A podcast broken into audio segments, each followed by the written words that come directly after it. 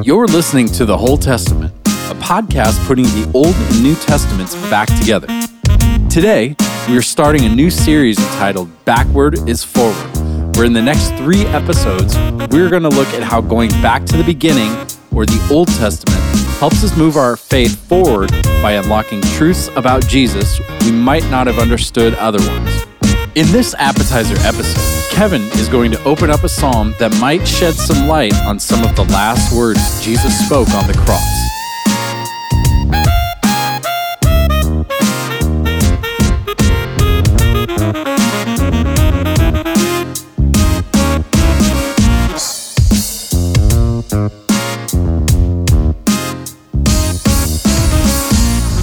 Hey everyone, this is Kevin.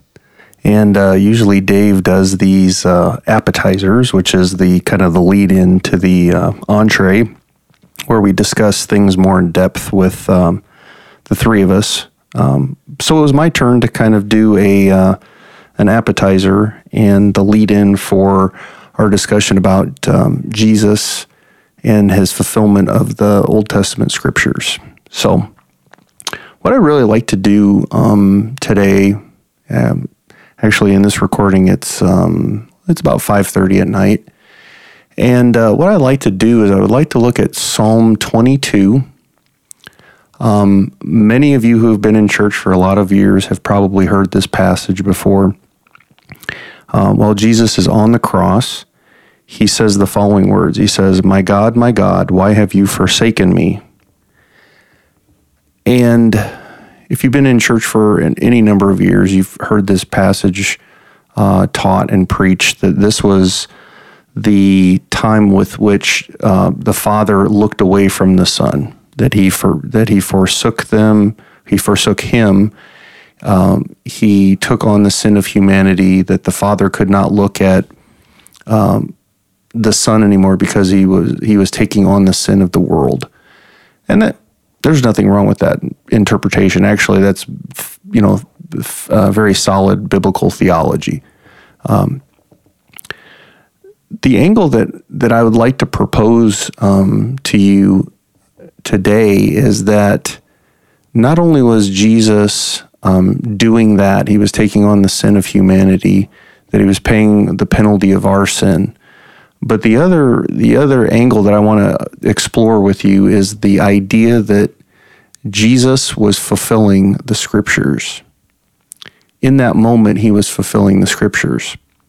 And if you have your Bibles, um, really take sit down and take a good uh, whatever 15 10 to 15 minutes and actually slowly read through psalm 22 i won't do that for just the sake of the the podcast and the time that we have together but slow down and read slowly read psalm 22 and what you're going to find is that you're going to find that it, it com- it's a complete revelation uh, of, of Jesus as the Messiah and all that he went through um, on our behalf and the uh, interplay between the trusting, I trust you, Lord, and also the agony of understanding that he's being separated away from uh, the Lord. And uh, it's it's magnificent, and there's so many layers to it that uh, we can't really do it justice. But one of the things that I, I definitely want to hit on today is that the Lord sees you. He sees you uh, just as He saw Jesus. He sees you in your uh, relationships, um, maybe with your coworkers that might be strained, or a family member that's strained, or maybe you have physical pain in your body. Um, and it's almost a debilitating kind of pain. And I just want you to to know that the Lord really does see you. And the reason I know that is because uh, Jesus um, went to the cross and he endured an incredible amount of excruciating pain on our behalf. Uh, by his stripes we are healed. Isaiah 53 says that but he didn't turn away from the pain. In um, Hebrews, it says that he he looked forward to the joy uh, on the other side and scorning its shame, uh, the shame of the cross. So, wherever you are today, if you're going through a certain amount of pain, if that's emotional pain or physical pain, or you're just feeling the tension of life, I just want you to know that the Lord does see you because He's been there. I'm kind of reminded of the the Rich Mullins song um, "Bound to Come from Trouble," and uh, for those of you who don't don't know Rich Mullins, he he passed in the '90s, um, but in the '80s he would he recorded quite a bit of um, of music, Christian music, and one of his songs was "Bound to Come Some Trouble." And uh, he really does. Jesus really does know what it's like, and uh, you'll find that he's in the midst of of your pain. So, so um, how did Jesus fulfill Scripture? If we look at this at a surface level and we say, okay, my God, my God, why have you forsaken me? Uh, the theological implications we've kind of already covered, but I just want to highlight a couple verses. And I'm going to pull these pull these off of uh, the pages of the Bible, and I'll quote the verse so that you can uh, maybe look at these later. But um, verse six: But I am a worm, not a man, scorned by mankind and de- despised by all the people. All who see me mock me. They make mouths at me, they wag their heads, and they say, He trusts in the Lord. Let him deliver him. Let him rescue him. He for he delights in him. And that should sound familiar because in the Gospels, you know that the teachers of the law, the Pharisees, the Sadducees, uh, as he's hanging there um, between heaven and earth, um, they wag their heads and oh he, he you know he said he was going to tear down the temple you know come down and let him save himself. I mean he he trusts in god. So the taunt that they actually um, are putting on jesus they're actually fulfilling scripture and they don't even know that they're doing it. So that's one of the that's one of the places. Um, if you skip down to verse uh, 12, many bulls encompass me, strong bulls of Bashan surround me. They open their mouths at me like uh, roaring, uh, ravening, and lion, a roaring lion. And that describes the uh, soldiers, the Roman soldiers, who were very brutal. Um, and we know from history that they were just over the top uh, brutal. And in that moment, them being around the foot of the cross uh, is a prophetic utterance. And when I say utterance, I mean it's speaking something forward. So, David, uh, and this is a Psalm of David. So, the Son of David's on the cross. It's the Psalm of David, and the Son of David is fulfilling the Psalm of David, which is just kind of a perplexing, amazing thing. Um, look at verse 14. I am poured out like water. All my bones are out of joint. My heart uh, is like wax. It is melted within my breast or within the chest. Um, there's a, a, lot of physical things that happen with when a person um, was crucified, and one of the the physiological things that they now know is that that sensation of the jo- the joints coming out feeling all your bones and then the, the pressure that is on the heart, it almost feels like um, like it's uh, uh, melting. Um, verse 16 For dogs encompass me, a, com- a company of evildoers encircle me. And then it says, They have pierced my hands and feet, and I can count all my bones. They stare and they gloat over me. And they divide my garments among them, and for my clothing they cast lots. Well, if you're reading if you're reading the uh, gospel accounts, and I'm laughing because it's it's so amazing that something that David could have written in like 1000 BC is actually being fulfilled in the life of Jesus, the exact sequence of events. Um, because they actually do. They they cast lots for his clothing. They find a seamless garment and they decide not to tear that. Um, but you just see the the counsel and the wisdom of God forecasting uh, this suffering individual who who is the son of David, um, and it's it's doing it in such an uh, amazing detail. So as I'm looking through the through the rest of these verses, you can just you can keep reading. There's so many more verses that that I could cover, but here's where I wanted to kind of turn the corner. So so Jesus on the cross, he understands your suffering. Um, but he's also eyeballing redemption. And in the Hebrew culture, when they would say one verse, it was like they were saying, especially with the Psalms, like when they would say a verse, they would be very familiar with the whole thing. It wasn't we just you know in our today in our modern Christianity today we would you know we would quote a verse and we would say okay well I know that verse um, I can do all things through Christ who gives me strength Philippians four I think it's four thirteen.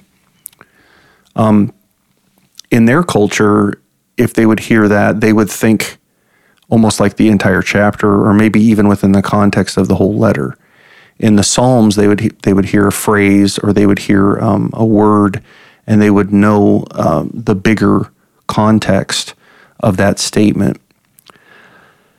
So as we as we're walking through the Psalms, or Psalm 22 rather, you you have this suffering servant, this person that comes and suffers and is completely just wiped out physically but then there's this corner that gets turned and near the end. And this is where I really want to spend the rest of our time. So not only does Jesus see our suffering, but he also is advocating and he's contending for our redemption. It says in verse 27, all the ends all the ends of the earth shall remember and turn to the Lord, and all the families of the nations shall worship before him. For the king for the kingship belongs to the Lord and he rules over the nations. Now notice it doesn't say and he rules over just Israel. It says over the nations. So you're getting this idea that everything that's happened up until this point in the psalm is for the nations. He's forecasting a redemption that's going to come and it's going to be delivered to the nations. Verse 29 All the prosperous of the earth eat and worship. Before him shall bow all who go down to the dust, even to the one who did uh, who does not keep himself alive. So it's the living and the dead that are going to participate in this kind of blessing and redemption that this suffering this suffering one is going to offer. Uh, and then verse 30 posterity shall serve him and it shall be told of the lord to the coming generation they shall come and proclaim his righteousness to a people yet unborn. And I'm going to repeat that. They shall come and proclaim his righteousness to a people yet unborn. And then the last phrase says that he has done it. And I want you to, I just want you to just let that sink in for a second and it sh- and he and they shall proclaim come and proclaim his righteousness to a people yet unborn that he has done it. That's you and me. Because from all physiological spatial time accounting I was yet unborn. I was not even born yet but the redemption that Jesus provides for his people by a shedding of his blood is outlined and laid out in Psalm 22. It is something that extends to the nations, it's for everyone, but it is also for you and it is also for me. So, in the midst of our, our struggle, the tension that we live in, uh, maybe our suffering, I just want you to I just want to remind you that our redemption is sealed, it's signed, sealed, and delivered in the blood of Jesus. And it is a proclamation not just to you, not just to me, but to the nations that He has done it. So I hope you uh, take some encouragement from these words. Thanks for spending uh, just a little bit of time with me.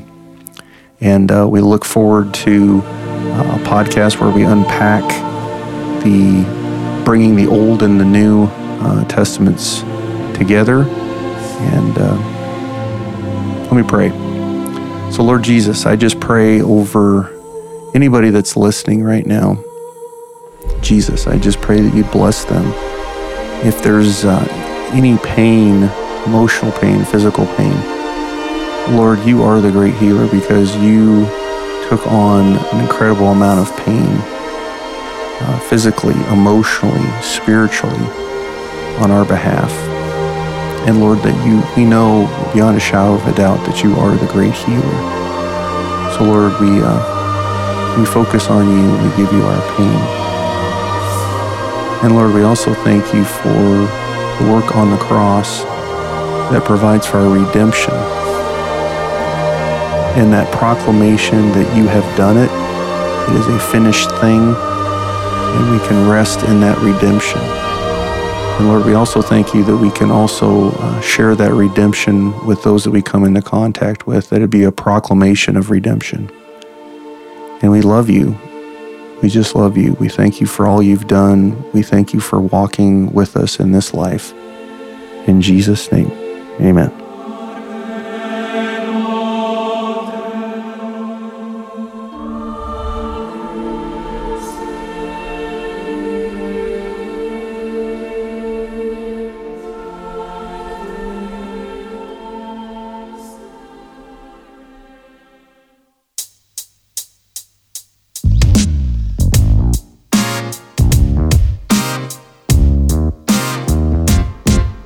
Thanks again for listening to the Whole Testament. If you have any questions or comments, please let us know at the Whole Testament at gmail.com. Be sure to like and follow us on Facebook, Instagram, and Twitter to get updates on the show and any extras we might decide to drop. Also, if you would rate us on your preferred podcast platform, it'll help other people find us who are searching for something like this. So go ahead and smash that five star button. In the entree episode of Backward is Forward, we will be chatting with Dave, Kevin, and Fred about the significant moments in their lives when the truths from the Old Testament significantly changed the way they understood Scripture. We release every two weeks, so don't miss it. We will see you next time on the Whole Testament.